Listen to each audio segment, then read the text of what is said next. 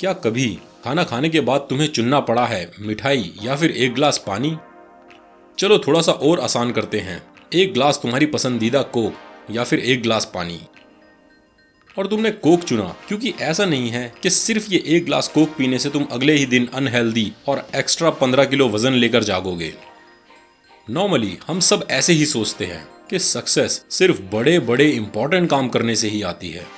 एक दिन ऐसा ज़रूर आएगा जब मैं सिर्फ़ ब्रोकली और अंडे ही खाया करूँगा और दुनिया मेरी फिटनेस देख के हैरान रह जाएगी। पर तब तक ऐसा थोड़ी है कि सिर्फ़ एक ग्लास कोक पीने से मैं कोई अनहेल्दी और बीमार होने वाला हूँ। तो असल में तुम एक बड़े छलावे में हो। एक तरफ़ तुम सही हो, एक छोटे डिसीज़न से कोई खास फ़र्क नहीं पड़ता।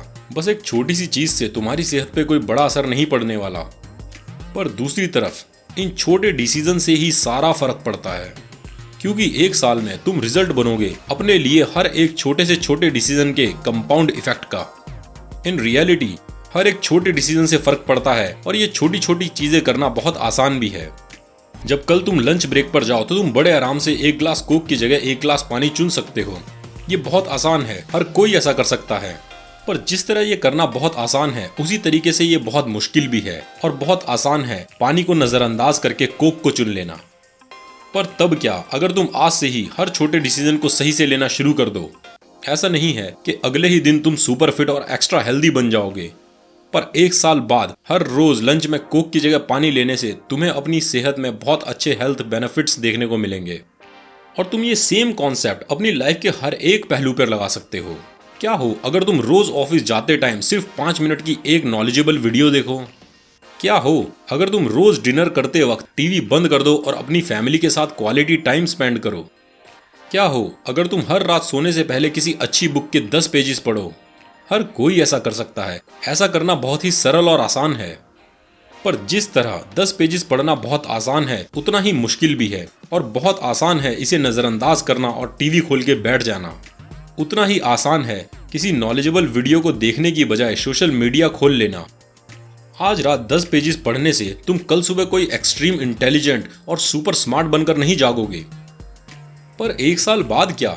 ये होगी 30 घंटे की पर्सनल डेवलपमेंट वीडियोस 30 घंटे की पर्सनल डेवलपमेंट वीडियोस तुमको एक सुपर इफ़ेक्टिव इंसान में बदल सकती हैं। एक साल बाद ये होगी लगभग 15 बुक्स 15 अच्छी किताबें तुमको सचमुच एक बेहतरीन और बुद्धिमान व्यक्ति में बदल सकती हैं। क्या हो? अगर तुम रोज रात को 10 पेजेस पढ़ो, अपने कॉलेज के पूरे तीन साल जब तुम्हारे साथ का कोई भी दूसरा स्टूडेंट ऐसा नहीं कर रहा है, सिर्फ़ ये सोचकर कि कौन सा ये दस पेजेस पढ़ने से वो अगले ही दिन कोई महापुरुष बनने वाला है। मगर तीन साल इट्स लाइक पैंतालीस बुक पैंतालीस अच्छी किताबें तुमको लिटरली अपने हर दोस्त से आगे निकाल सकती हैं, फिर चाहे वो किसी भी फ़ील्ड में हो फाइनेंस रिलेशनशिप या फिर ओवरऑल हैप्पीनेस तो समझो, तुम एक छलावे में हो एक तरफ़ तुम असफल मानसिकता से ग्रस्त एक पीड़ित की तरह ये सोच सकते हो कि इन छोटे डिसीज़न से थोड़ी कोई फ़र्क पड़ता है। पर हकीकत में, तुम्हारे लिए हर एक छोटे से छोटे डिसीज़न से ही सारा फ़र्क पड़ता है। साल के आखिर में तुम जो भी होगे, वो परिणाम होगा तुम्हारे द्वारा लिए छोटे से छोटे डिसीज़न के कंपाउंड इफ़ेक्ट का। हो ठीक है।